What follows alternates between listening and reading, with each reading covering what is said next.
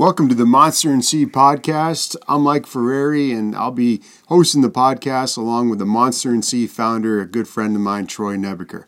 In every episode, we're going to encourage people to go because you can, because life is something you have to embrace. We've all faced some adversity in life, whether it be loved ones, ourselves.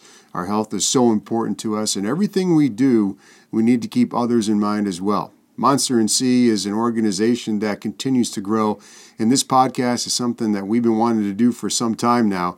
We'll be able to share a lot of our thoughts with you, a lot of stories, connect with many of you around the country. And we'll talk this week in episode number one, coming up later on this week with Troy Nebeker about the 24. It's growth in year number five, and he'll explain how we have teams all the way from Kauai this year to Wrightsville Beach, North Carolina, and places in between.